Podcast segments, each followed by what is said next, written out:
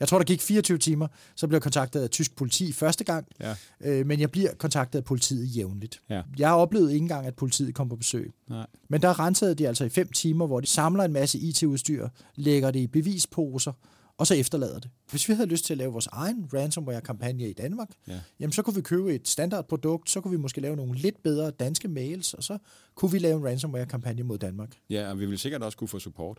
Ja, vi vil få 24-7 support på telefon, e-mail, chatkanaler, ja. som man kender fra professionelle softwarefirmaer. Vi skal simpelthen øh, sørge for at kryptere, sådan så dem, der har brug for det, kan skjule sig i mængden. Fordi hvis det kun er dem, der har brug for det, der skjuler sig, jamen så er de nemmere at identificere. Velkommen tilbage til Cybersundhed, når teknologi møder mennesket. I dag har vi besøg af Henrik Kramselund. Henrik Kramselund, han er det, man kalder white hacker. Og for små 10 år siden, der hackede vi en bank sammen. Bare rolig, det var aftalt spil. I dag skal Henrik fortælle om internettets oprindelse, han skal fortælle om hacker, han skal fortælle om kriminaliteten bag, og hvor mange penge der egentlig er i det. Og så skal han også fortælle en lille historie om, dengang politiet kom og besøgte ham, fordi han havde gang i nogle, det man kalder Tor-server, som var måske en lille smule på grænsen til, hvad man måtte. Men bare rolig, se med og lyt, og se om I kan følge med, når Henrik han fortæller gode historier fra den virkelige hackerverden. Husk at like og subscribe, så vi kan få vores gode budskab ud til hele verden. For mig der er internettet jo alt det, man ikke ser. Ja. Jeg arbejder med teknisk IT-sikkerhed og alt det, øh, som ligger bagved. Øh, Det vi kalder router, switche, infrastruktur, fiber. Øh, Jeg graver ikke fiber. Det gør de ude i mit område. Jeg er ved at få fiber. Så øh, fra, fra ligesom der, det vi kalder IP-laget, og op efter internetprotokollerne, Ja. der hvor øh, de der elektriske signaler, lys og wifi og bluetooth osv. bliver til, til internetpakker, det er Ja. der, jeg arbejder. ja. Og IP, det er jo vores IP-adresser. Ja, det er typisk det, at vi også lægger mærke til, at vi har det, der hedder en IP-adresse, som jo typisk bliver skrevet med, med fire tal med punktummer imellem. Ja. 10.0.0.1. Ja. Det kan være en IP-adresse på IP-version 4. Der er også noget, der hedder IP-version 6. Ja. Øh, og det er også interessant at snakke om, at øh, man på internettet skifter jo også teknologier. Man skifter teknologi sådan basalt set med version 4 og version 6. Ja. Og så skifter man også med, at det bliver hurtigere og hurtigere. Man får wifi, har vi jo alle sammen i vores hjem. Ja. Det havde vi ikke, da jeg, da jeg voksede op. Og jeg tror, der er mange, der tænker, at men, uh, internettet er skrald, fordi at uh, nede i højre hjørne der, det, den viser ikke særlig godt. Det har kun en eller to af de der uh, streger på mit uh, wifi, så derfor er internettet skrald. Men det er det jo ikke. Det er jo noget andet, der er skrald. Ja, Det er wifi'en, der er skrald, og ikke internettet. Ja, det er formentlig wifi'en derhjemme, der er skrald, og Ja. øh, jeg har lavet en, en, en af mine blogposts som for en del år siden på version 2 omkring at kable sit hus med internet. Ja. Øh, det har jeg altså haft stor succes med at Ja. ja. henvise til selv, fordi at når man får et hus, eller har et hus, eller en bolig, man ejer, jamen så vil jeg da varmt anbefale at trække kabler. Vil du stadigvæk det? Ja, det vil jeg anbefale, Ja. og, og du skal også gøre det Ja, her jeg til, ved det godt. til din Jeg printer. det på dig. Øh, vi snakkede om din printer her Ja. ja. tidligere. Ja. Øh, internettet er altid i stykker. Internettet øh, har altid fejl. Der er altid forbindelser, der ikke virker. Der er altid firmaer, der er i stykker på internettet. ja. Så hvis folk spørger, om internettet virker i dag, så siger jeg nej. Der er altid noget, der ikke virker. Jamen, det er rigtigt. Det er sådan en stor, levende organisme, som ingen sådan set ejer. Det, navnet internet kommer af internet working. Det er altså et netværk af netværk. Ja. Og det er så blevet netværk af netværk af netværk af netværk gennem hele verden, øh, hvor alle sådan set prøver at forbinde til hinanden, og så afleverer vi trafikken til hinanden, og så på magisk vis næsten kommer den frem til Ja. ja. endepunktet. Og det er utroligt så godt, det virker, når man tænker på, hvor skrald det er nedenunder. Hvor mange ting, der ikke virker, så er det ufatteligt, at ting fungerer. ja, det er, det Det er er, vildt. faktisk imponerende. Ja. Altså, Jamen, det er internettet, ikke? Øhm, det var da Al Gore, der opfandt det. Den, den historie har jeg hørt engang. Ja, det er rigtigt, ja. og øh, man laver nogle gange grin med politikerne, når de tager æren for noget. Ja. Øh, det er ikke helt forkert, fordi han har jo været med til at bevilge penge til forskellige øh, projekter, og øh, internettet, hvis vi sådan skal tage det hårdt, jamen så kommer det mere eller mindre fra Department of Defense i USA. Ja. Så det kommer altså fra noget, der hedder Advanced Research Project Agency, ARPA-net, øh, som simpelthen var det amerikanske forsvar. Og så blev det på et tidspunkt til DARPA-nettet, altså man satte et D foran. Og øh, det er det, vi i dag bruger som internettet. Det blev kommercialiseret. Defense, Nå ja, Defense. Advanced Research Project, Project Agency. Ja. Sådan. Øh, og det er, det er mange år siden. Ja. Øh, det er jo faktisk før, der var noget, der hed IP. Fordi før IP, der var der noget, der hed NCP, som var en anden protokol. Ja. Jeg kan ikke huske, hvad NCP står for. Nej. Men dengang var en router jo et køleskab. Det var altså på størrelse med øh, et, et kosteskab, klædeskab, Ja. øh, og kunne næsten ingenting. Nej, og det er sådan en helt almindelig router, som vi har hjemme i vores øh, stue nu til at lave øh, wifi. Ja. Og et køleskab. Ja, altså man kan sige, det er næsten den USB-stik, man sætter i sin computer, hvis man er på farten, Ja. der man har det. Det er også sindssygt, ikke? Jo. Altså, hvordan det har udviklet sig. Jamen, øh, som IT-sikkerhedskonsulent uh, og uh, IT-sikkerhedsekspert, så angrebene, de gamle dage, da man hackede i gamle dage. Altså, du har været der, og, og gamle dage, det lyder også virkelig... Jamen, men, det er men jo er det gamle gamle dage. dage? Det er jo Ja, gamle vi sidder dage. her med gråt hår begge to, så det Ja, må være gamle dage. Altså, jeg har jo, øh, jeg stod så sent som i går og fortalte om Eugene Spafford, som er professor. Øh, Spaff hedder han også bare på internettet, S-P-A-F-F, det er hans brugernavn forskellige steder. Ja, Det er ham, der er skyld i at arbejde med IT-sikkerhed. okay. Og han, øh, han analyserede en øh, Morris-orm, The Internet Worm, fra 88, og lavede sådan en akademisk artikel der i 89-90, tror jeg det var, som jeg så læste i starten af min studietid på DIKU. Jeg er fra Datalogisk Institut ja. Ved Københavns Universitet. Jeg er datalog derfra. Ja. Og der sad jeg og læste de her dokumenter omkring den her orm, som var sådan et hackerprogram, Ja. som havde øh, spredt sig til mailservere på hele internettet. Ja. Jeg tror, den havde ramt 5% eller noget af den stil af internettets computere. Ja. Der var 60.000 computere på internettet. 60.000 dage. Ja, dengang. Okay, okay. Og han lavede så en fin analyse af det program, øh, hvordan det var kommet rundt, og hvad det havde udnyttet. Og det, der er skræmmende, det er, at mange af de samme teknikker vil virke i dag. Ja. Den havde en indbygget liste med 432 ord. Den prøvede simpelthen at logge ind med de 432 ord, og det lykkedes en hel masse steder. Ja. Og hvis man har en liste på 400-500 ord, eller måske bare 30-40 ord, jamen så kan man faktisk desværre logge ind på mange steder på internettet. Altså admin, admin, det virker forbløffende mange steder. Ja. Også når jeg kommer rundt i virksomheder i dag i Danmark, så har man simpelthen enheder på netværket, hvor man kan logge ind med admin, admin, et standard kodeord, der står på side 3 i manualen. Ja, men det skal jo virke, ikke? Jo. Det, det er jo meget nemmere bare at bruge det, det kan alle huske. Lige præcis. Og ellers de ikke kan huske, så kan de jo gætte det. Ja, vi har alle sammen travlt, så vi får aldrig skiftet de der standardkoder. Nej. Og øh, Og det var det dengang, men det er det jo stadigvæk. ja, Ja. Sådan en orm der, ikke? Altså, hvad er det egentlig? Jamen, den orm, øh, den Morris-orm, der var dengang, det er et øh, computerprogram, der kopierer sig selv fra computer til computer. Ja. Man sammenligner det jo lidt med biologiske virus, og nu har vi haft med en masse med corona, covid og så videre. Ja. Det er jo altså programmer, som på forskellige måder, forskellige teknikker, kan kopiere sig til en anden computer. Ja. Og øh, den kunne gøre det blandt andet ved at øh, gætte et kodeord, så kunne den komme til den næste computer. Den kunne også udnytte en sårbarhed, altså der var et program, et program, der hed SendMail, som havde et øh, debug-mulighed. Hvis man skrev debug, så kunne man udføre kommandoer, programmer på en anden computer. Ja. Så den kunne simpelthen kontakte en anden computer, så kunne den skrive debug, og så kunne den begynde at køre kommandoer på den anden computer, og så var den lige pludselig på to computere. Og på den måde kunne den komme rundt til 5% af internettets computere. Og installere sig selv. Ja. Altså, det er jo helt... Okay, nu ved jeg godt, det lyder fuldstændig fjollet, men det er jo nærmest en eller anden form for artificial intelligence, AI, der kan finde ud af at replikere sig selv. Altså, altså er det ikke det? Ja, altså, altså nu skal vi passe på med Ja, det synes jeg. AI-begrebet, og jeg er, ikke, jeg er ikke ekspert i AI'er. Nej, nej. Det vi snakker meget om, det er jo de der store large language models for Ja. tiden. Men der må der vel ikke noget intelligens i, at den kan finde ud af at installere sig selv og sende sig selv videre? Nej, jeg vil kalde det en algoritme, fordi det var jo et relativt simpelt program. Ja. Øh, det fyldte kun en diskette, og Ja. øh, man har faktisk en diskette med programmet øh, udstillet på et museum.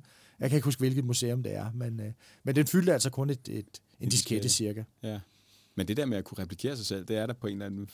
Jeg synes, det lyder intelligent, at et program kunne det. Altså, der er jo ikke nogen bevidsthed bagved det. Det er Nej, et nej, spørgsmål om, nej. at øh, hvis der er en adgang her, så kopierer den sig, øh, og så får den adgang til det næste og kopierer sig. Så det er en basal algoritme. Ja. Som kan finde ud af at bruge et, øh, en eller anden form for system til at... Ja, en transportmekanisme, Ja. ja. en metode, øh, en teknik. Ja. Øh, og de der teknikker, de er typisk basale, og det er de samme teknikker, der Men det er jo kodning, i ikke? dag. Altså, det er jo i virkeligheden kodning, ikke? Det er At sådan, kodning. du programmerer Ja. ting, ikke? Ligesom du ville installere det på din egen telefon, ligesom man ville installere på en computer, så vil man gøre det selv som menneske ved at trykke på nogle knapper. Ja. Men den formåede så at finde ud af at installere sig selv. Ja, man kan sige, det hackeren der gjorde, øh, Morris Junior, øh, fordi hans far, Morris Senior, var faktisk sikkerhedskonsulent øh, i, øh, ja, okay. i branchen i USA. Øh, men det han gjorde, kan man sige, det var at automatisere tingene. Ja. Og det er jo en, en trend, vi i hvert fald har set fortsætte Ja. i de sidste, ja, 30 år. Ja. At man simpelthen automatiserer angrebene. Hackerne bliver også lidt dogne, de har også travlt, de skal ja. også nå at hacke flere maskiner. Købe der, hus. Ja, de skal også købe hus og Ferrari og biler og så videre. Ja. Så de automatiserer tingene, Ja. optimerer tingene. Øh, Det er simpelthen som næsten softwarefabrikker. Ja. Øh, Hackerne i dag arbejder i nicher, specialiserer sig. Så man kan sige, hvis du er super god til at bryde ind i en computer, jamen så kan du lave den del. Og hvis jeg er god til at lave den orm bagefter, så kan jeg lave den del, og så kæder vi vores arbejde sammen, og så kan vi altså nå meget længere, og så kan vi gøre meget mere og tjene flere penge. Det synes jeg godt, vi lige vi kan grave lidt ned i, fordi der ligger jo en helt forretningsmodel bag det der. Og ja. der er jo, ligesom vel der er organisationer, som lever af at beskytte, og lige så vel som der er organisationer, der lever af at lave Facebook og alle mulige andre ting, så er der jo også, altså det er jo organisationer bag det her, ja. øh, som er professionelle, Ja. og ikke bare øh, en, en, der gør det for sjov.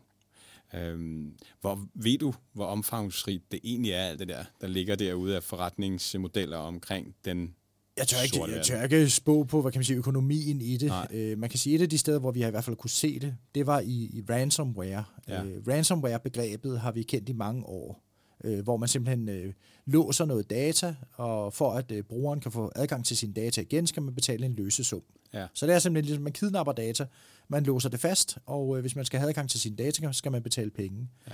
Det er noget, man har kendt siden, jeg tror næsten 80'erne, men det har ikke været særlig udbredt. Og så med, med fremkomsten af specielt kryptovaluta, så har det fået sådan en renaissance, Mm. og det er blevet så populært, øh, og man har set store virksomheder blive ramt af det. Men fordi de optimerer deres processer, så er det mindre og mindre virksomheder, der bliver ramt af ransomware.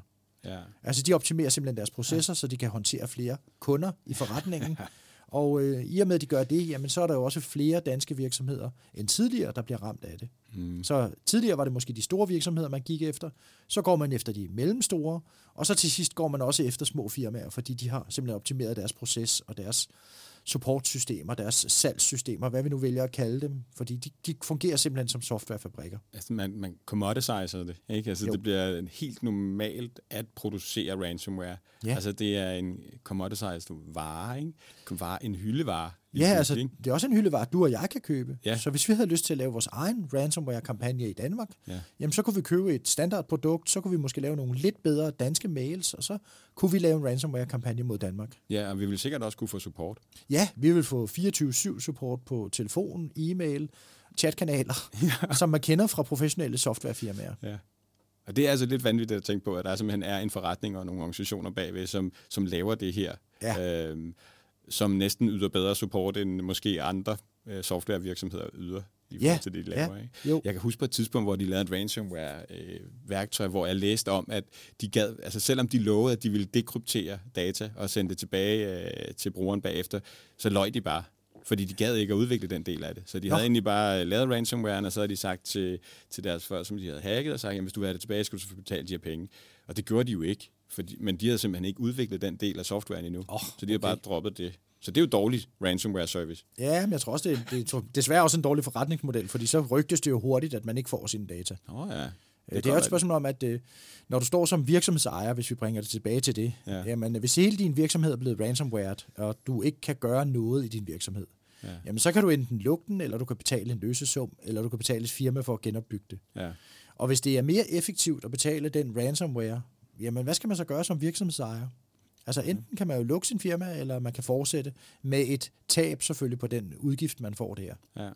Ja, og man kan, okay, det er vildt nok ikke. Så siger man så, okay, hvis du blevet ramt af det her ransomware-angreb fra den her ransomware softwareproducent, og man ved, at de ikke betaler pengene tilbage, så vil de jo aldrig nogen, eller undskyld, løse øh, dataen op igen, give dig dine data, din IP tilbage.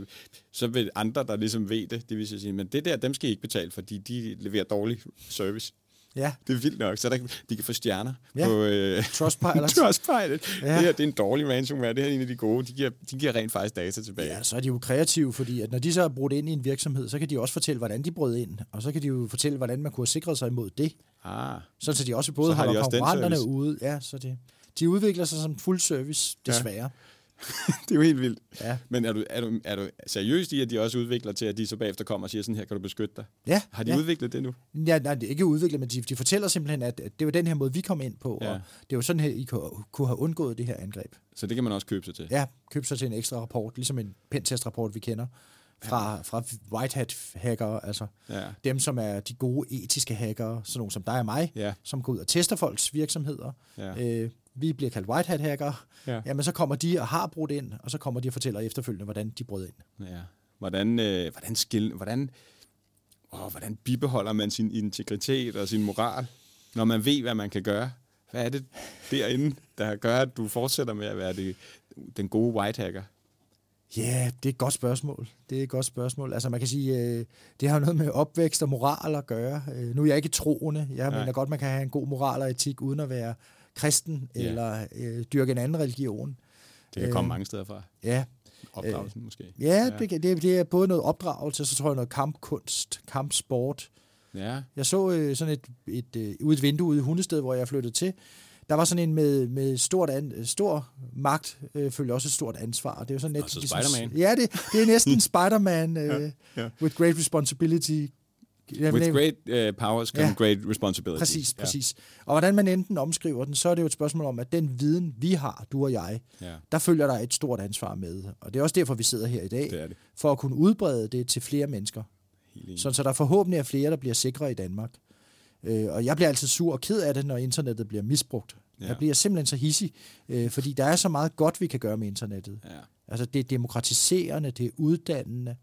Hvis man sidder på Grønland, som er et relativt lille land, jeg tror, der var 50.000, øh, dengang jeg var deroppe, 50-55.000 på Grønland, og man interesserer sig i noget helt bestemt, så er der jo ikke et kursus i det nede på det lokale bibliotek. Men nede på det lokale bibliotek, hvis jeg har adgang til internettet, så kan man lære om hvad som helst på internettet. Ja. Og den, den viden, vi har samlet, og fællesskabet, og det anarkistiske projekt, hvor at hvis jeg øh, forbinder til dig, og du forbinder til mig, og vi sender trafikken videre, jamen så får vi forbundet landsbyer, vi får forbundet lande og befolkninger på kryds og tværs. Og det tror jeg er sundt for verden. Det er det. At connecte hinanden, det er sundt. Det var måske også det, der var tanken bag Facebook til at starte med. Altså det var jo at forbinde mennesker og lave et netværk på tværs af hele verden. Og det var også faktisk demokratiserende på et tidspunkt. Ikke? Så det var med til at gøre, jeg tror det var Burma, der var, eller, eller også er det længere tid tilbage. Der var nemlig noget, men så kom det ud på Facebook, og så lykkedes det ikke helt på samme måde med deres diktatur. Der. Så blev det demokratiseret. Men det er mange år tilbage. Ja. Ja, men det er, jo, det er jo den, øh, det er den gode tanke bag internettet, ikke? Jo. Og så det, jeg kan godt forstå, du, hvad, hvad gør dig hissig omkring internettet, som du sagde lige før? Jo, men det er jo, at øh, nu kan man sige, de forretningsmodeller, som er uetiske, øh, for eksempel øh, den her type med, med ransomware, det, det gør mig da hissig, at folk udnytter teknologien til at gøre noget skidt. Ja. Øh, det gør mig super hissig, når øh, folk udvikler stalkerware. Altså, hvor, Stalkerware? stalkerware, hvor man simpelthen overvåger for eksempel sin partner. Ja. Hvis man er jaloux, jamen så kan man introducere en lille applikation, der måske tager GPS-koordinaterne og sender dem løbende, så man Ja. altid ved, hvor ens partner er. Og for en, en jaloux partner, der er det jo selvfølgelig noget, de gerne vil have, og så er der selvfølgelig nogen, der gerne vil udvikle det og sælge det, Ja. og så øh, bliver man altså overvåget af sin partner. Ja. Og det synes jeg jo ikke, øh, man skal have lov til. Jeg synes ikke, det skulle være lovligt at sælge den slags. Øh. Så Men det er noget af det, der for det eksempel er gør mig sur. Jamen, det er lovligt at sælge Ja. den slags.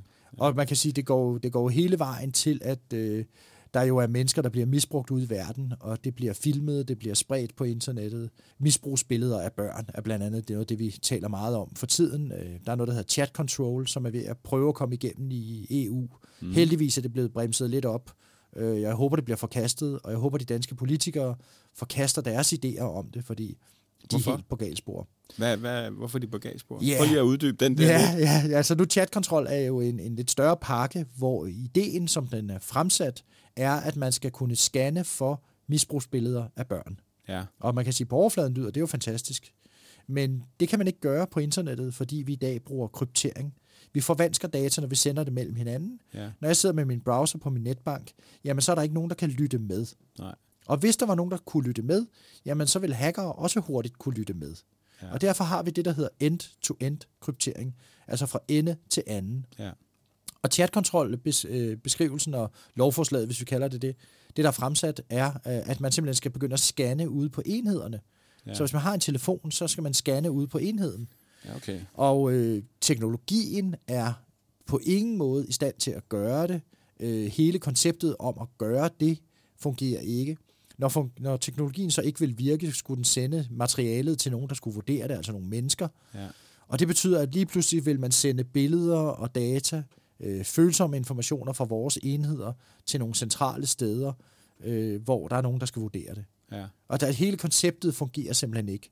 Og de danske politikere, de har så sagt, at...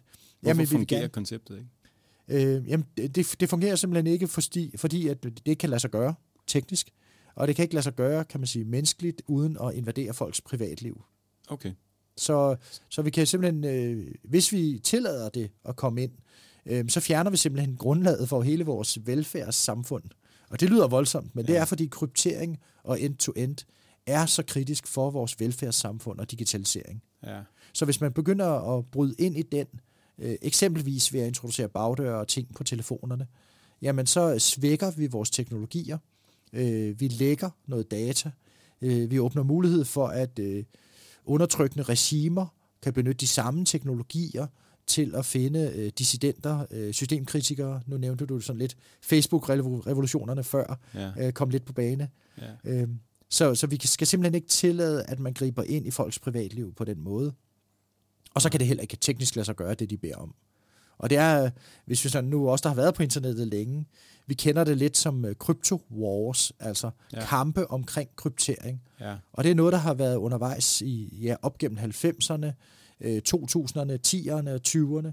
Øh, det er noget, politikerne desværre øh, fra tid til anden ja, prøver at komme igennem med. Øh, blandt andet fordi de ikke kan overskue konsekvenserne. Og hvad er Crypto Wars, hvis vi skulle... gå- Ja, Ja. ja. ja men Crypto Wars er simpelthen kampen om at kunne benytte stærk kryptering som borgere øh, i ikke imod staten, fordi, øh, men altså mellem borgere skal vi kunne tale frit. Ja. Hvis vi Det er sådan, separation af staten og individet.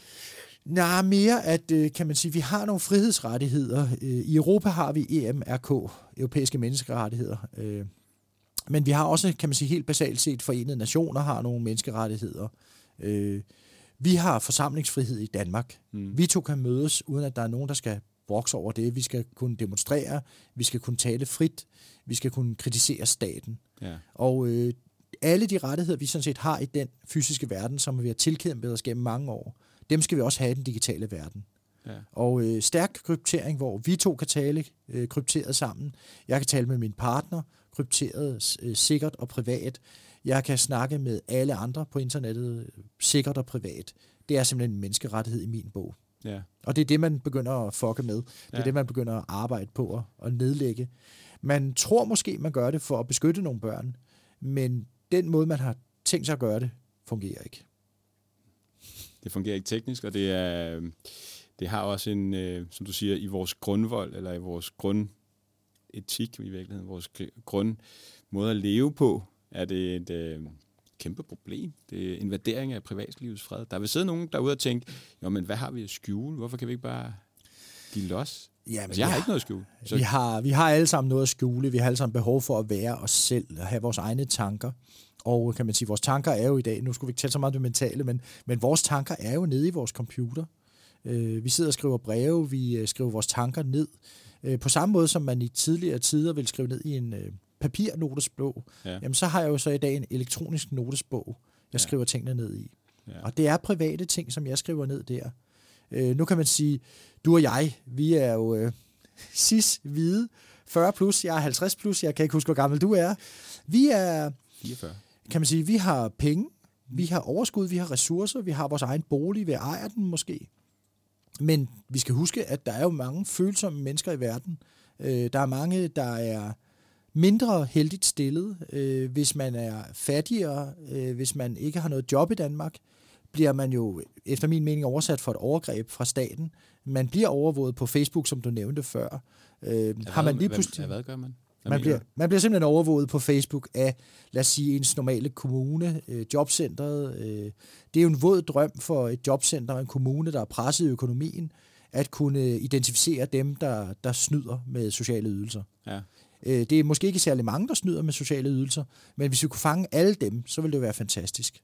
Ja. Og øh, der er også en vis ulighed i, at man går så hårdt efter nogen, der snyder med småpenge, mens øh, banker, der snyder for milliarder, Ja. eller øh, folk, der snyder med udbytteskat øh, for milliarder, stikker af til udlandet, at de ikke bliver hentet af frømandskorpset. Altså, det synes jeg jo bare, man skulle gøre. Ja. Jeg synes simpelthen, man skulle kidnappe personen og tage vedkommende til Danmark og i fængsel med vedkommende.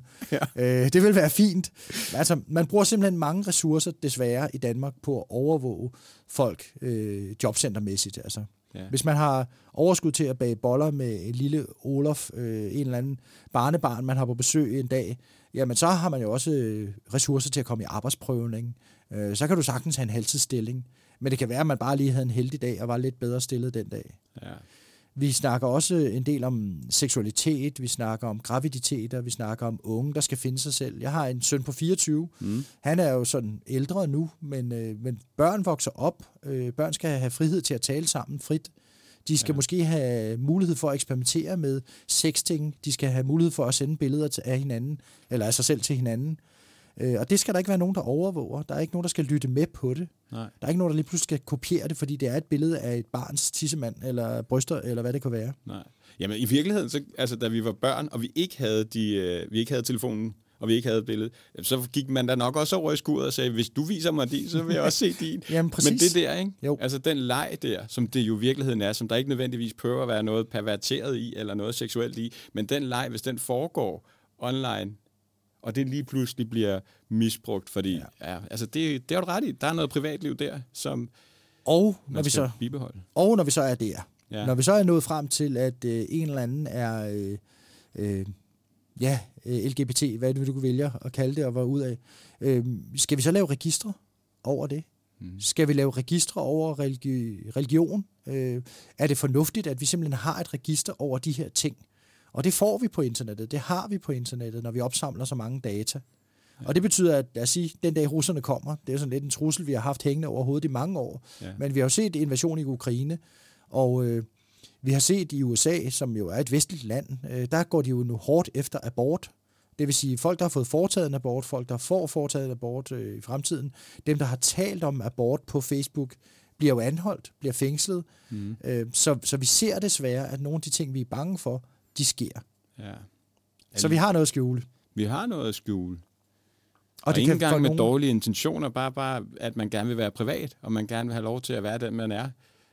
Være sårbar i ja. din situation. Og hvis man får denne her, hvad kalder du den, chat control, ja. øh, hvis man får den ind og lægge på telefon, så forsvinder den der mulighed for at være sårbar og prøve ting af, og få øh, et, et, øh, man bliver korrigeret måske en lille smule, hvis, man kan, hvis vi to gør det samme, så finder ud af, at det der skal jeg ikke gøre. Men lige der, der kan det tages fuldstændig ud af kontekst, og du kan lige pludselig være subject for arrestation, eller hvad der er værre. Præcis, præcis. Det er altså, helt vanvittigt. Man risikerer lige pludselig jeg har aldrig tænkt blive, på det på den måde der. Man risikerer at blive anholdt på forkert grundlag, simpelthen. Ja. Jeg har aldrig tænkt på det på den måde, fordi de fleste, de siger på overfladen, Nå, jamen, det er da fint nok, at man kan følge med og holde øje og så videre, fordi vi har jo ikke noget godt, øh, dårligt at skjule, så i virkeligheden, så er det jo fint nok, at alle får adgang til det der. Men når du begynder at snakke om de ting, du siger lige nu, noget, der går ind i privatlivet, noget, hvor man prøver nogle ting af, som man finder ud af forkert, det skal jo ikke ligge på internettet for evigt, for at man så kan blive øh, forfulgt og øh, måske i værste fald henrettet, hvis man lander i den stat, ikke? Jo, altså du, hvis du, øh, lad os sige, du er, du er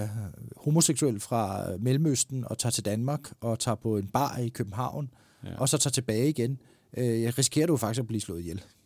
Altså, ja. du, du risikerer jo at komme til, tilbage til et land, hvor du bliver fængslet, hvor du bliver tortureret ja. på grund af din seksuelle observans. Ja. Så... Privatlivsfred. Ja, og så øh, har jeg også et begreb, at, at vi simpelthen skal, skal hjælpe dem øh, til at skjule sig mere. Mm. Vi skal simpelthen øh, sørge for at øh, kryptere, sådan så dem, der har brug for det, kan skjule sig i mængden. Ja. Fordi hvis det kun er dem, der har brug for det, der skjuler sig, jamen så er de nemmere at identificere. Ja. Okay. Prøv lige at sige lidt mere om den. Øh, jamen, øh, det er udelukkelsesmetoden på en eller anden måde. Ja, altså det, hvis man skal finde noget i data, øh, hvis man har store mængder data, jamen så vil man jo gerne finde mønstre, og nu nævnte du AI før, som ja. jo er en, en ja, blanding af statistik og øh, programmering og algoritmer. Øh, så der kan man sætte computere til at kigge på mønstre, og ja. øh, nu lige præcis i i onsdags var jeg øh, oppe på Marienlyst Strandhotel i Helsingør med KEA. Der havde mm. vi udviklingsdag, mm. hvor der var øh, Sune Lehmann, der blandet, øh, blandt andet talte om data. Mm. Og det, at de havde, de havde prøvet at overvåge øh, 1000 øh, mobiler, øh, som de havde udleveret til nogle studerende, mm. og jeg tror, det var, det var tilbage i 2012, hvor de simpelthen havde opsamlet en masse informationer. Og øh, når man så har en masse informationer, kan man begynde at finde mønstre. Ja. Og en af de ting, man kan øh, lige pludselig finde ud af, det er, at hvis man har mange data, kan man få svar på ting, man ikke havde forventet at få svar på. Øh, nu min egen take på det, og en, take, som også Ole Tange fra Prosa har, har talt meget om, det er jo elforbrug. Mm. Øh, vi har fået sådan nogle øh, smart meters i Danmark, og siden vi har fået de smart meters, har jeg hadet dem. øh, jeg har øh, prøvet at kæmpe imod, ikke særlig hårdt. Jeg har ikke været i retten, ligesom han har. Men det, at man kan se folks elforbrug, øh, det gør jo, at man kan netop sige, hvilken religion de følger, øh, mm. alt efter hvornår de bruger strøm og ikke bruger strøm. Man kan simpelthen gå ned og se, hvornår folk er hjemme. Og på samme måde, hvis man har GPS-informationer, øh, så kan man altså gå ud og finde ud af, hvem der er hvem. Ja. Og man kan finde ud af, hvem der har været sammen.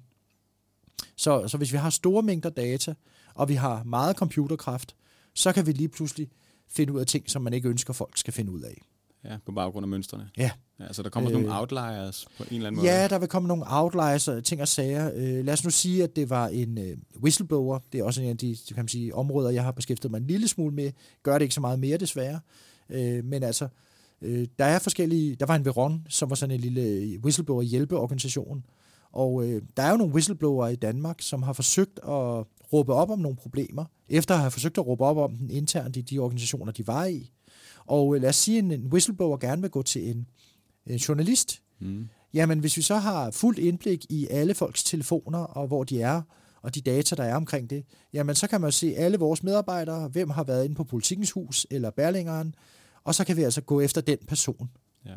Så, så hvis nu alle bruger kryptering, og alle bruger krypterede chatmekanismer, så kan man ikke se, hvem af vores øh, ansatte, der har kommunikeret med den her journalist på den her platform. Nej.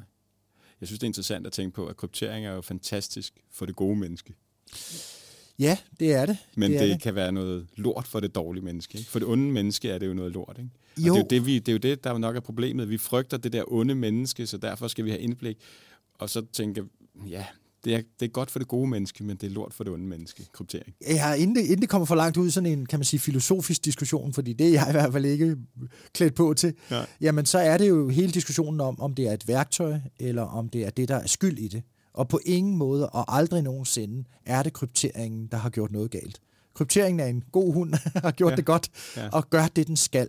Ja. Og det, vi skal, det, der er målet med kryptering, det er at gøre det ubrydeligt. Ja. Og hver gang vi svækker kryptering, jamen så hjælper vi kriminelle. Det er ikke de samme kriminelle, som lavede de andre dårlige hver gang ting. vi svækker kryptering, hjælper vi de kriminelle. Ja, så hjælper vi de kriminelle. Fordi så er der nogen, der vil bryde den kryptering, og så vil de altså øh, ja, misbruge det data, de får adgang til. Ja, så i virkeligheden, jo stærkere kryptering vi har, jo mere kan vi stole på den, og derfor så er der ikke noget at komme efter. Præcis, og når vi kan stole på den, så får vi en masse goder. Altså så får vi hele vores velfærdssamfund og digitalisering. Ja. Så får vi, altså hvis vi kan stole på mit idé, jamen så kan jeg købe et hus, så kan jeg sælge et hus, øh, jeg kan overføre penge, jeg kan betale mine regninger. Alt glider lidt hurtigere lidt nemmere. Man kan blive gift, man kan blive skilt. Alle de ting, som vi gerne vil i vores dagligdag, og gerne vil have folk til at selvbetjene sig, fungerer jo på grund af det her. Ja, altså hvis vi kunne få tillid til internettet, at, altså, altså alt det gode ved internettet, selvom det er broken, altså, ja. så virker det jo stadigvæk. Men hvis nu vi fixede internettet, og hvis vi havde vores cyberhygiejne, og vi havde vores gode kryptering, så i virkeligheden, hvis vi var rigtig gode til IT-sikkerhed, så kunne vi stole på internettet. Og så ja, så kunne vi stole på internettet. Så kunne vi stole på teknologien. Ja. Og så kunne vi stole på alt det, der bliver bygget på det. Og teknologien, kan man sige, er jo også netop øh, et, et værktøj og noget, øh, vi gerne vil benytte men vi kan aldrig stole på mennesker, desværre. Og det er måske også en, en læring, at vi faktisk, faktisk ikke skal stole på mennesker. Vi har et, et vist øh, en tillid til hinanden, og i Danmark har vi desværre øh, næsten for stor tillid til hinanden i mange sammenhænge. Øh, ja, IT-sikkerhedsmæssigt, der kom der en historie frem for nylig om, at, øh, at folk simpelthen blev snydt ved, at øh, kriminelle sendte beskeder på sms, øh, jeg har tabt min telefon, det her det er mit nye nummer, mor, far, øh, jeg mangler nogle penge, øh, kan du sende nogle penge til mig? Mm. Og det endte åbenbart med, at der, jeg tror, det var det mere end 100 danskere, som havde sendt op til 30.000 til sådan nogle kriminelle, der bare havde sendt sms'er mere eller mindre. Hvor de bare havde skrevet, ja, selvfølgelig mobile, nej, ja. ikke mobile pay. Det kunne godt være, det var mobile pay. Ja. Men en eller anden besked om, hey, jeg har tabt min telefon, jeg har lå, fået fat i en ny, send penge hertil. Præcis, præcis. Jeg ved ikke, om du vil falde for den. Øh jeg håber ikke, jeg vil falde for den, men jeg det kan godt, godt se, men jeg tror da lige, jeg ville skrive et besked til den gamle telefon, bare lige for at verificere. Ja. Og så håbe på, at der var nogen, der svarede i den anden ende. Det kunne man håbe. Eller ringe op til folk. Ringe op, ikke? Jo. jo. Og så er spørgsmålet, hvor Men længe, hvis man ikke gør det, så... Og hvor længe kan man ringe op? Fordi at hvis man har noget optagelser fra YouTube og TikTok og andre steder, så kan man godt træne en AI ja. til at tale som en anden person. Men så skal du have spoofet den jo. Fordi du ringer jo til... Altså, hvis, nej, jeg vil ringe til det originale nummer. Ja, men det, det, det svarer måske ikke. Det har man måske sørget for Det på en det. eller anden måde. Men hvis det svarede, og man havde spoofet den, okay, så bliver det... Ja, så bliver det endnu værre. Ja, så er du Endnu helt fucked. Men det er det, man skal kunne stole på tingene. Man skal kunne stole på, at teknologien Ja. virker. Man skal kunne stole på, at, at, øh, at internet, internettet virker. Vi skal stole på vores programmer, vi skal stole på vores applikationer, og så skal vi have sådan en vis øh, skepsis Ja. øh, over for mennesker. Vi skal have en skepsis over for, hvad det er, vi gør. Øh, vi snakkede om lidt om angrebsflader øh, Ja. tidligere, og en angrebsflade, det er jo, hvor folk kan komme ind, Ja. hvor folk kan angribe. Ja. Og vi bruger jo meget typisk inden for IT-sikkerhed gamle borge som eksempler, og det er sådan meget gode billeder på det. Jeg ved ikke, hvor mange der kigger på borge i dag, men jeg synes jo, at borge er spændende. Altså, jeg har været nede og besøge nogen med, som barn der i Tyskland, Ja. og synes, det er fantastisk at se sådan nogen Ja. hvor man har tykke mure, man har øh, broer, man har voldgrave, jeg var lige ved at sige øh, alligator og, ja. og så videre, men, ja. men altså det med, at man har flere lag af sikkerhed, defense in depth kalder ja. vi det altså, Ja. flere lag, som uafhængigt af hinanden kan beskytte, sådan så hvis et af dem fejler, jamen, så har man de andre lag, der beskytter. Ja. Det er noget, man skal, skal benytte mange flere steder. Ja. Og man kan sige netop med at, at, at tjekke, om det er ens barn, der har sendt den sms. Øh, det svarer jo lidt til, når vi også bruger to-faktor på IT-sikkerhed, altså ja. flere faktorer til at tjekke, om det nu er den rigtige. Ja. Ja, man ikke lader som om, man er nogen andre. Eller Præcis. Nyt, ikke? Jeg har så lidt kodeord sammen med nogle af mine kammerater. Øh, Ej, når, okay. Ja, sådan lidt, når vi... Øh, vi bruger noget, der hedder Signal, som er også en Ja. krypteret beskedtjeneste på mm. telefonen. Og på et tidspunkt var der en af dem, der sendte fra, fra et nyt nummer. Og så for ligesom at være sikker på, at det var ham, så for sjov, så sagde jeg, send nogle kodeord. Ja. Ja. Og jeg vidste jo, at de ting, han sendte tilbage til mig, det var, det var noget, som kun han ville have sagt. Ja. Og det var ret hurtigt og nemt, hvis man kender folk.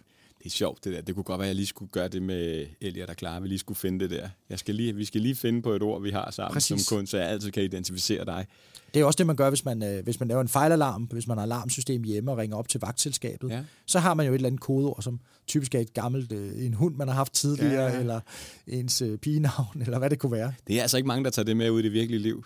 Nej. Henrik, og med sine kammerater og siger, vi skal have et, øh, vi skal have et kodeord, så jeg Ja. altid ved, det er dig, jeg snakker med. Ja. Det kan sgu godt være det er fremtiden, også med alt det her med, netop med AI, og at man nu kan lave, altså jeg tror, at min stemme kan jo, øh, efter man har lyttet på den tre sekunder med en øh, algoritme, så kan den gengive min stemme 100%. Ikke? Det er måske ikke så tosset egentlig at bringe det øh, frem nu, og så sige, sørg for, at du har et, øh, et kodeord med din, øh, som du har udvekslet krypteret, eller Ja. i en samtale, som, hvor ingen har lyttet med, Ja. ja. så har du altid det kodeord, så du altid kan identificere sig som den, du er, lige meget hvor meget der bliver manipuleret med, og hvor meget du ikke kan stole med det, på det, der er ødelagt. Ja. Det er jo svært at finde på nogle ting, som ikke kan, kan spoofes og findes, fordi man deler jo mange informationer på internettet og ja. på Facebook, og alle de steder, hvor man har været registreret tidligere, kan man antage eller frygte, at det er blevet hacket, Ja. at de data er blevet lækket. Så, så det bliver sværere og sværere at finde nogle informationer. Øh, Altså, hvor har du boet som barn? Altså, det står jo et eller andet sted på internettet. Ja.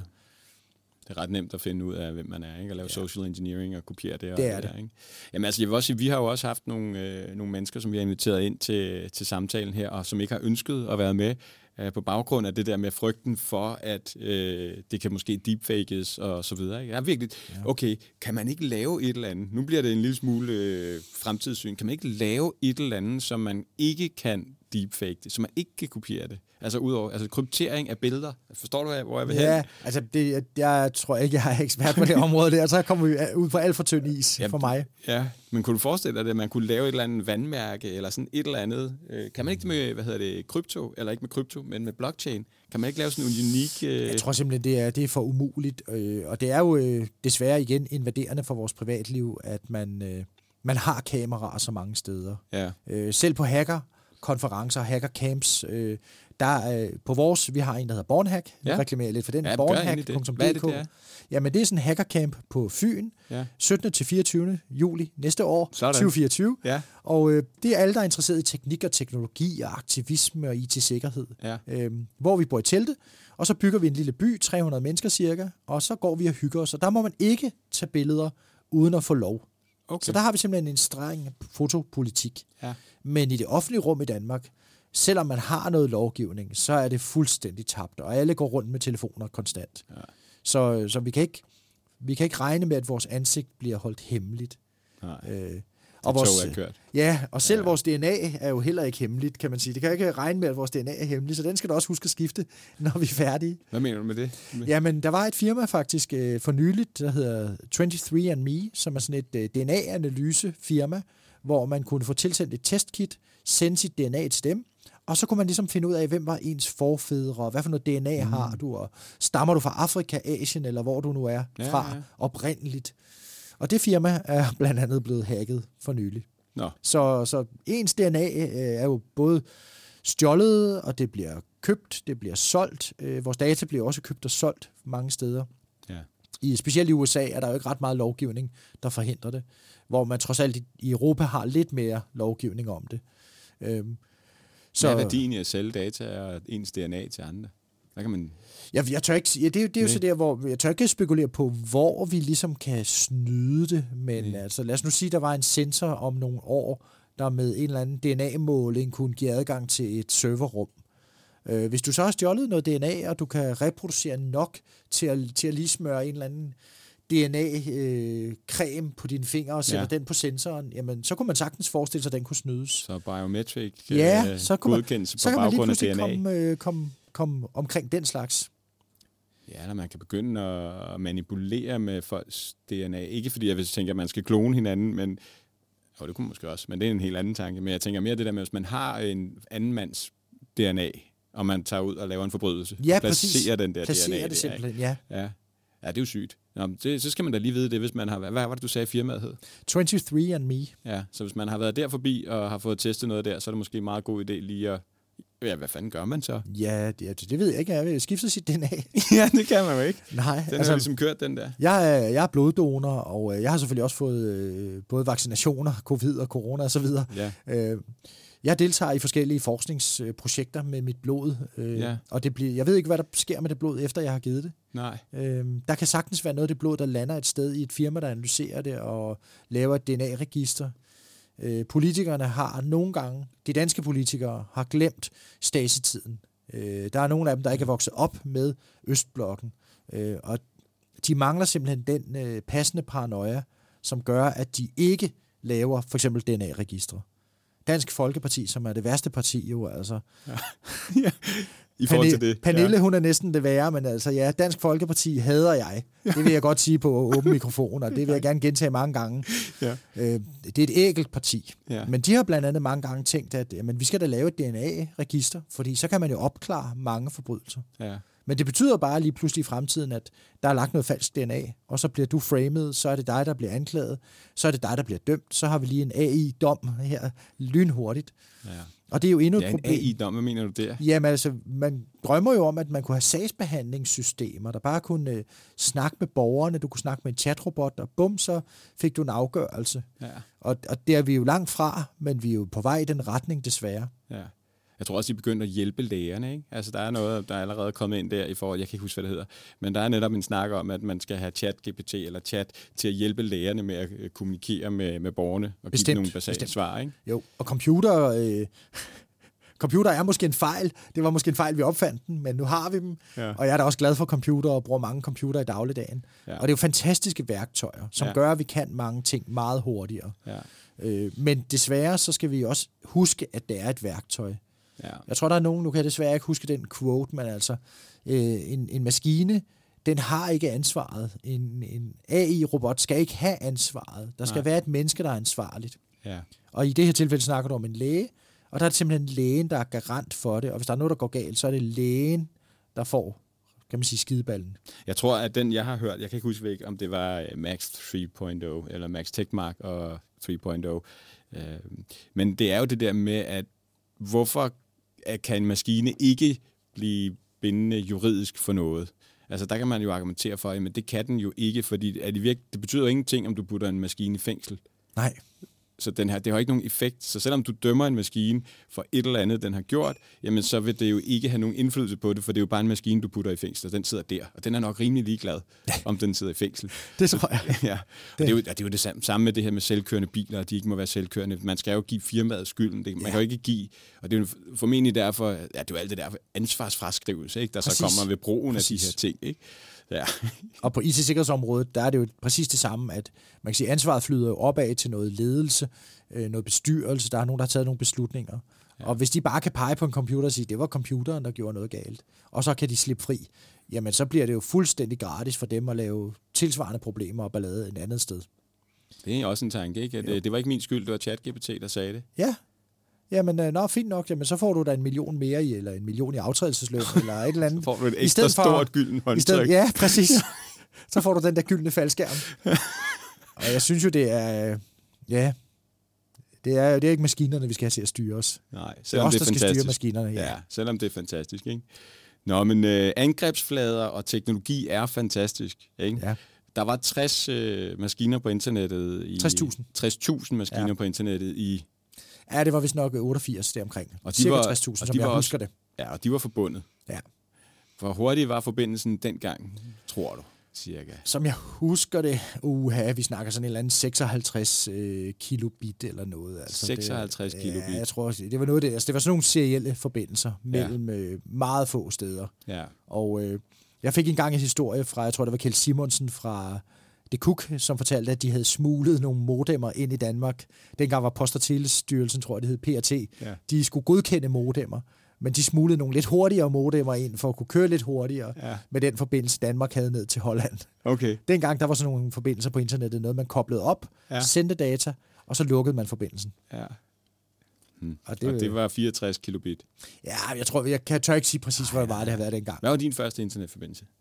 Ja, men min første Eller internetforbindelse... din forbindelse mellem computer?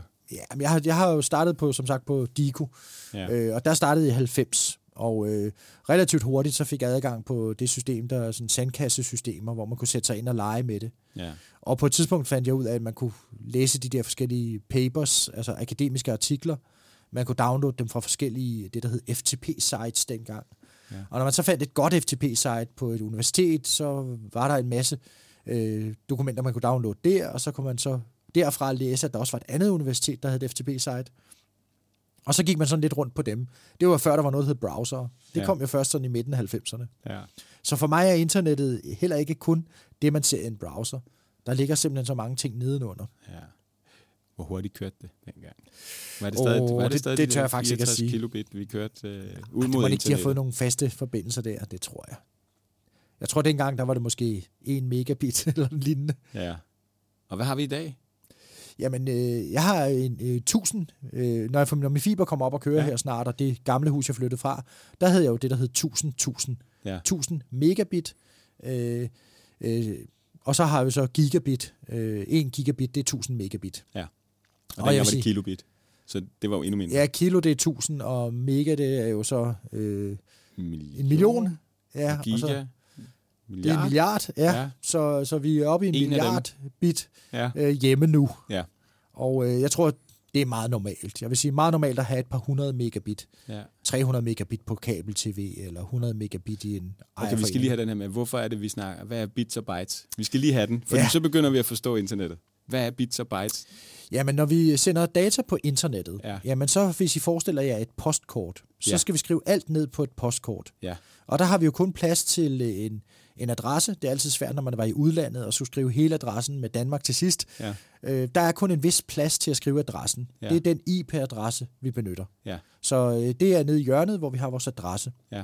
Og så har vi resten af kortet, der har vi plads til at skrive noget tekst. Ja. Og hvert bogstav fylder en byte, typisk. Ja. Og en byte, det er 10 bit, og det er jo sådan nogle mønstre med etter og nuller. Ja. Det er det, der er helt nede i bunden af en computer, og det er det, der bliver sendt på ledningerne og i luften. Ja. Altså nogle frekvenser og nogle lyssignaler, øh, som bliver omdannet til bogstaver. Ja.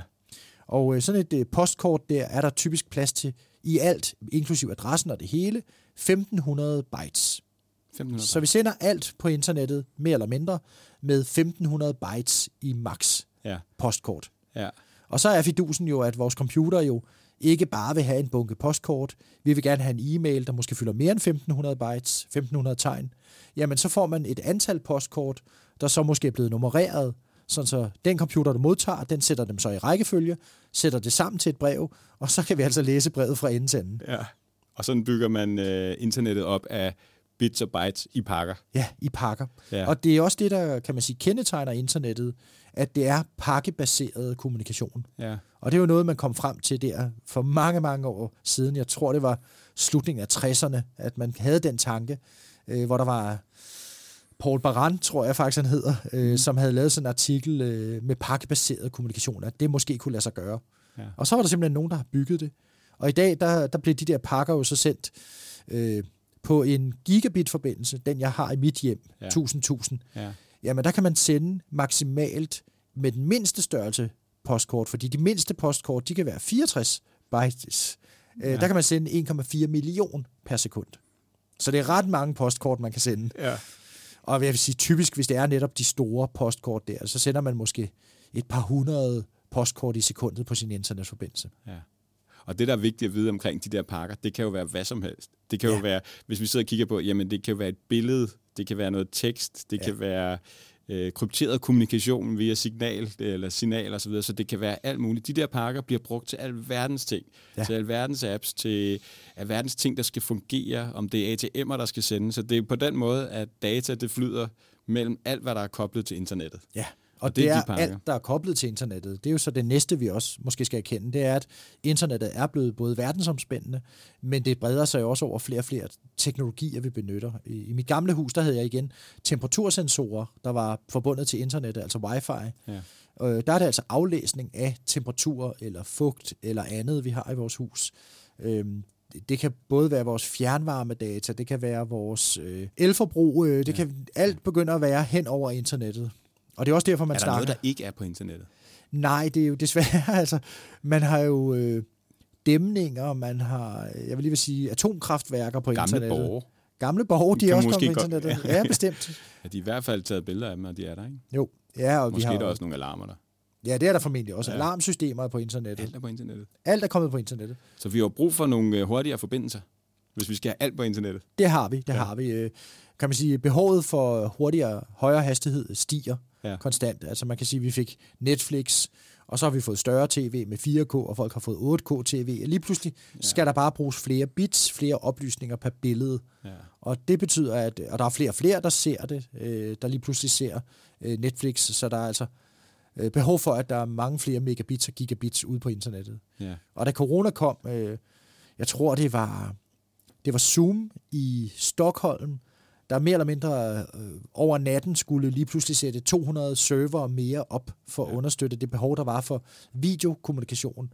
Øh, det er jo heldigvis blevet populært, og det er også Ja. populært nu her efter, eller hvad, ikke efter, men øh, nu her efter, ja, hvad skal vi kalde det efter, fordi vi har jo stadig corona, vi har stadig Ja. covid, ja. men i den periode, vi har nu, Efter vi har lært det, vi har lært nu. ja, Så- der har vi stadigvæk en masse remote. Ja. Og det, alt det videokommunikation kræver også en masse båndbredde. Ja. Du har taget det der netkort med.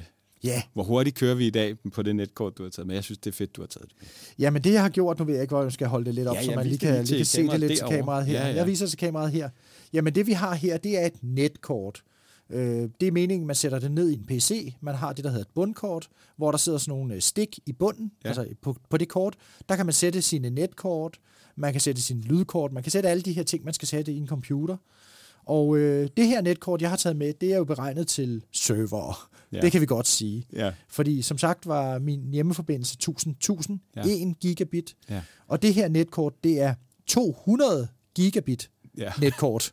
Så det, det er et ret voldsomt stort netkort, og jeg har taget det med for at tale lidt om at illustrere, at tingene vokser voldsomt på internettet. ja. Øh, både vores hastigheder, vores teknologier bliver presset til, at man netop kan overføre lige pludselig det her kort med en ledning, øh, 200 gigabit.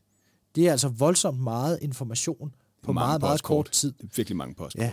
I gamle dage, da man stadigvæk havde det, der hed DVD'er. Kan du huske DVD'er? ja jeg kan godt huske DVD'er. Ja, der talte man om, hvor mange DVD'er i sekundet, man overførte.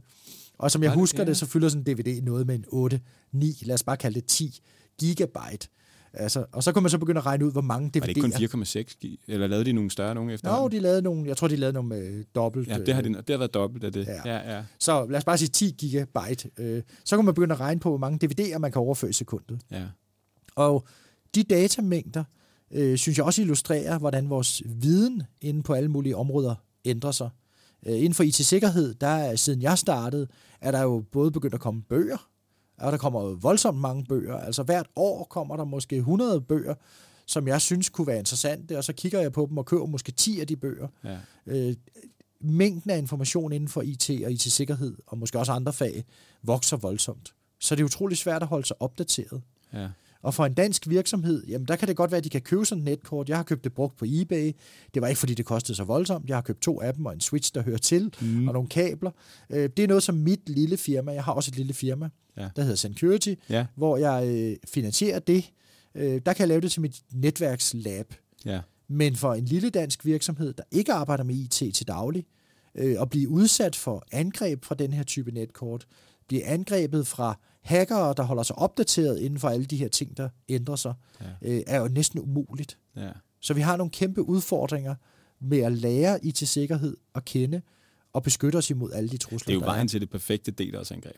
det er, det er blandt andet det, jeg skal, skal lege med. Ja. Øh, DDoS, Denial of Service, ud af driftangreb, øh, er jo en generel kategori af problemer, hvor man får noget til ikke at virke. Og der findes også det, der hedder Distributed Denial of Service, DDoS, Ja. ja. hvor man for eksempel angriber en virksomhed, øh, hvis det er en webshop, så, så siger man til web- webshoppen, hvis I ikke giver os nogle penge, så er jeres webshop ikke tilgængelig i weekenden. Mm.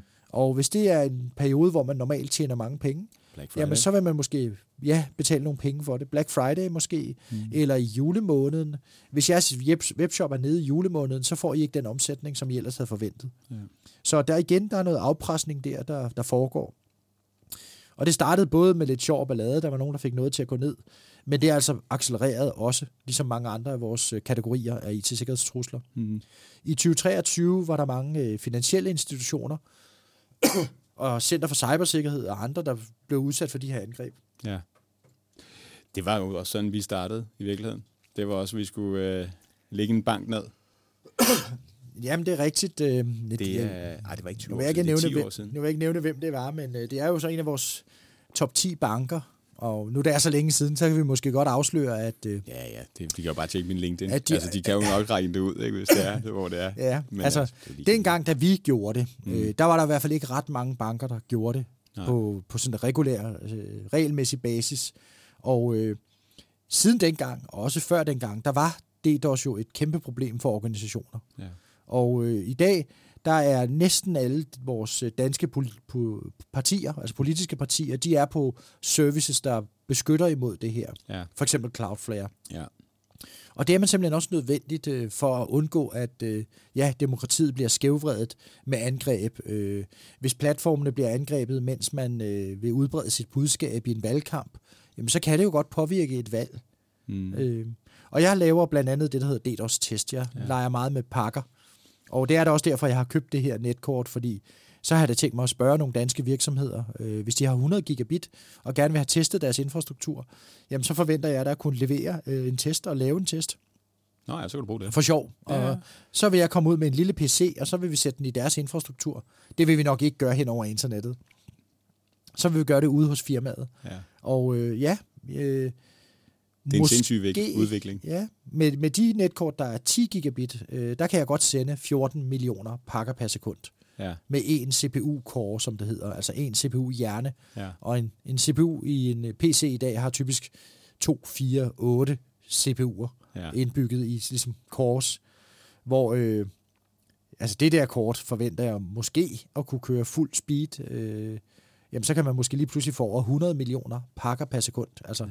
100 millioner af de små postkort i sekundet. Det er vanvittigt. Det er vanvittigt, og det er altså sjældent, vi ser, hvor, hvor meget teknologien egentlig har udviklet sig. Demokratiet og internettet. Ja. Dig og internettet. Kan vi stole på det? Altså, bruger du internettet ligesom alle andre? Eller har du noget i, øh, derhjemme, som du bruger mere, end du bruger internettet? Er du lige så afhængig af internettet, som vi andre er? Øhm, Jeg er meget mere afhængig af internettet. Øh, Jeg, jeg får det simpelthen fysisk dårligt, hvis ikke jeg har internetadgang. okay. Så det, jeg, øh, jeg vil lige sige, lever og ånder internettet. Øh, Jeg har mit eget lille netværk. Jeg er det, der hedder en LIR, Local Internet Registry, hvor jeg betaler en organisation nede i Holland, der Ja. hedder ripe.net. Den betaler jeg for at være medlem af, og det er Ja. os, der er internettet. Du er en del af Jeg, internettet. jeg, jeg, du jeg, er jeg, internettet. Jeg er internettet. Ja. Øhm, mit lille firma har øh, fået 1000 adresser, 1000 IP-adresser, Ja. øh, tildelt. Man ejer dem ikke som sådan, men jeg har 1000 IP-adresser, jeg kan benytte. Offentlig? Ja, Okay, jeg har 1000 offentlige IP-adresser. vildt. Og så har jeg bare lånt øh, gratis øh, 256 ud til en kammerat, og jeg har lånt 256 ud til nogen, der sidder i, i Aalborg, Ja. øh, som har kørt en masse Tor Exit-noder ja. på dem. Og hvad er Øh, Tor Exit noget? Åh oh, ja, øh, Tor, Tor Exit Notes, så kommer vi ud i sådan noget anonymiseringstjeneste. Øh. Ja. øh, torproject.org. Ja. Øh, det er altså en service, der giver journalister, politikere, aktivister, øh, alle, der har behov for at tale privat på internettet, øh, kan benytte den her service. Ja. Og hvis man benytter den her service, så kan ingen se, hvad man bladrer på på internettet. Nej. Ikke engang ens normale ISP.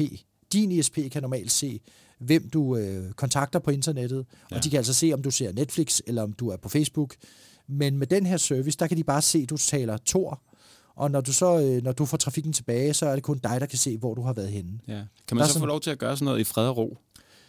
Øh, kører. Det du gør, at have sådan en lir og have det her Tor kørende, kan man gøre det i fred og ro? Nej, det kan man ikke 100%. Øh, man kan sige, at jeg startede med at køre Tor Exit Node, som det hedder, øh, for 10 år siden, 11 år siden faktisk, ja. sommeren for 11 år siden. Ja.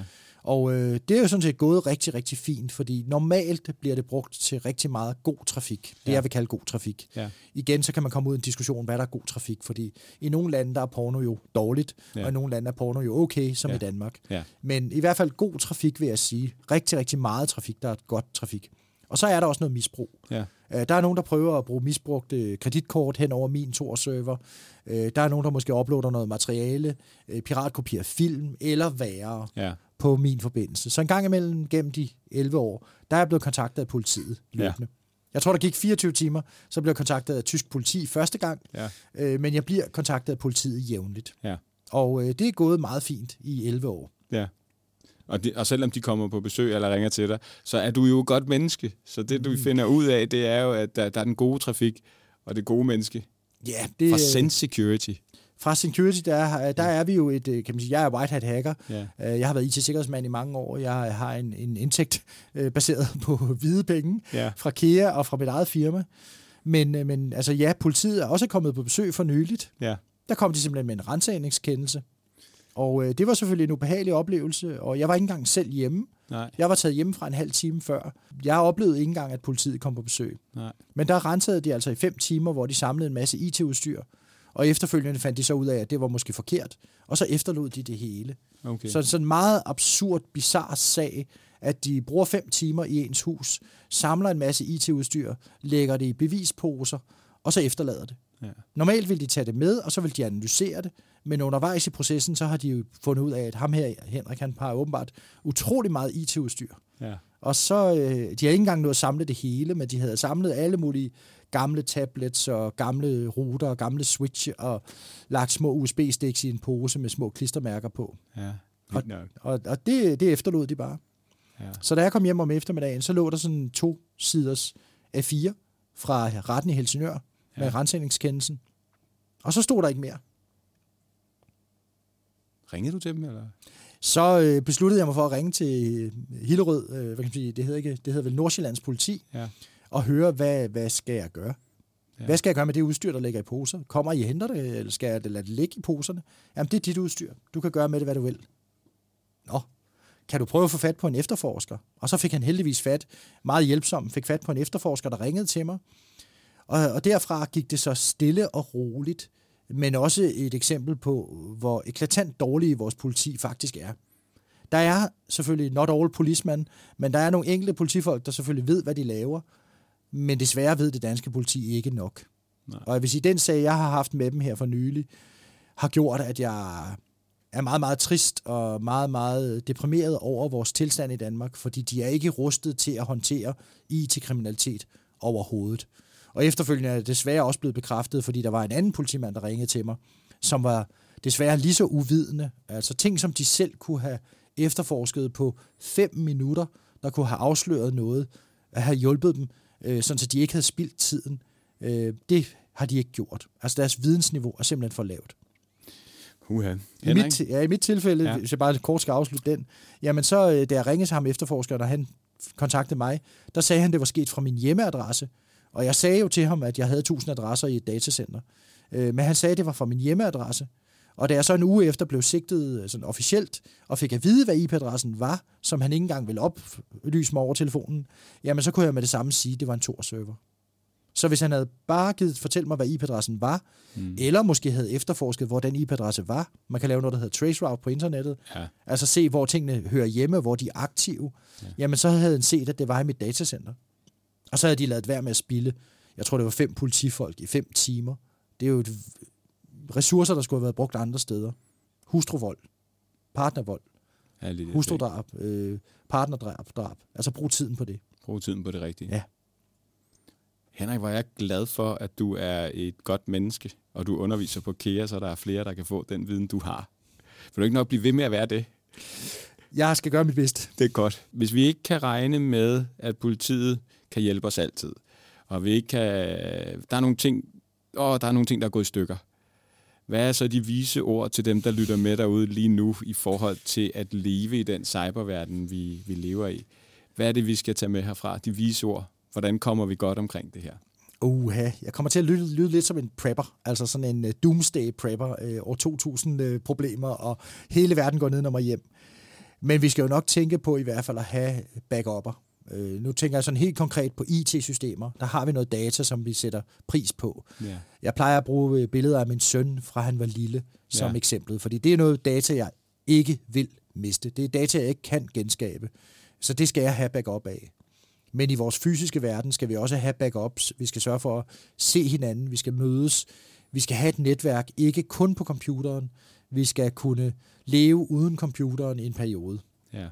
Og øh, være lidt skeptisk over for, hvad vi nu lægger ned i den. Vi skal have en fysisk backup. Jeg kommer altid i mit hjem til at have en blok, en øh, ternet blok, og nogle blyanter og nogle kuglepinde. Jeg kommer altid til at have nogle fysiske bøger. Øh, Jeg har en brændeovn, som jeg kommer til at bevare i mit hus. Øh, Jeg kommer til at have stearinlys i mit hus altid. Ja. Øh, Jeg skal kunne leve uden computer, selvom jeg er afhængig af den. Det må være de afsluttende ord for, for i dag. Tak fordi du kom. Tak. Tak fordi I lyttede med derude. Hej.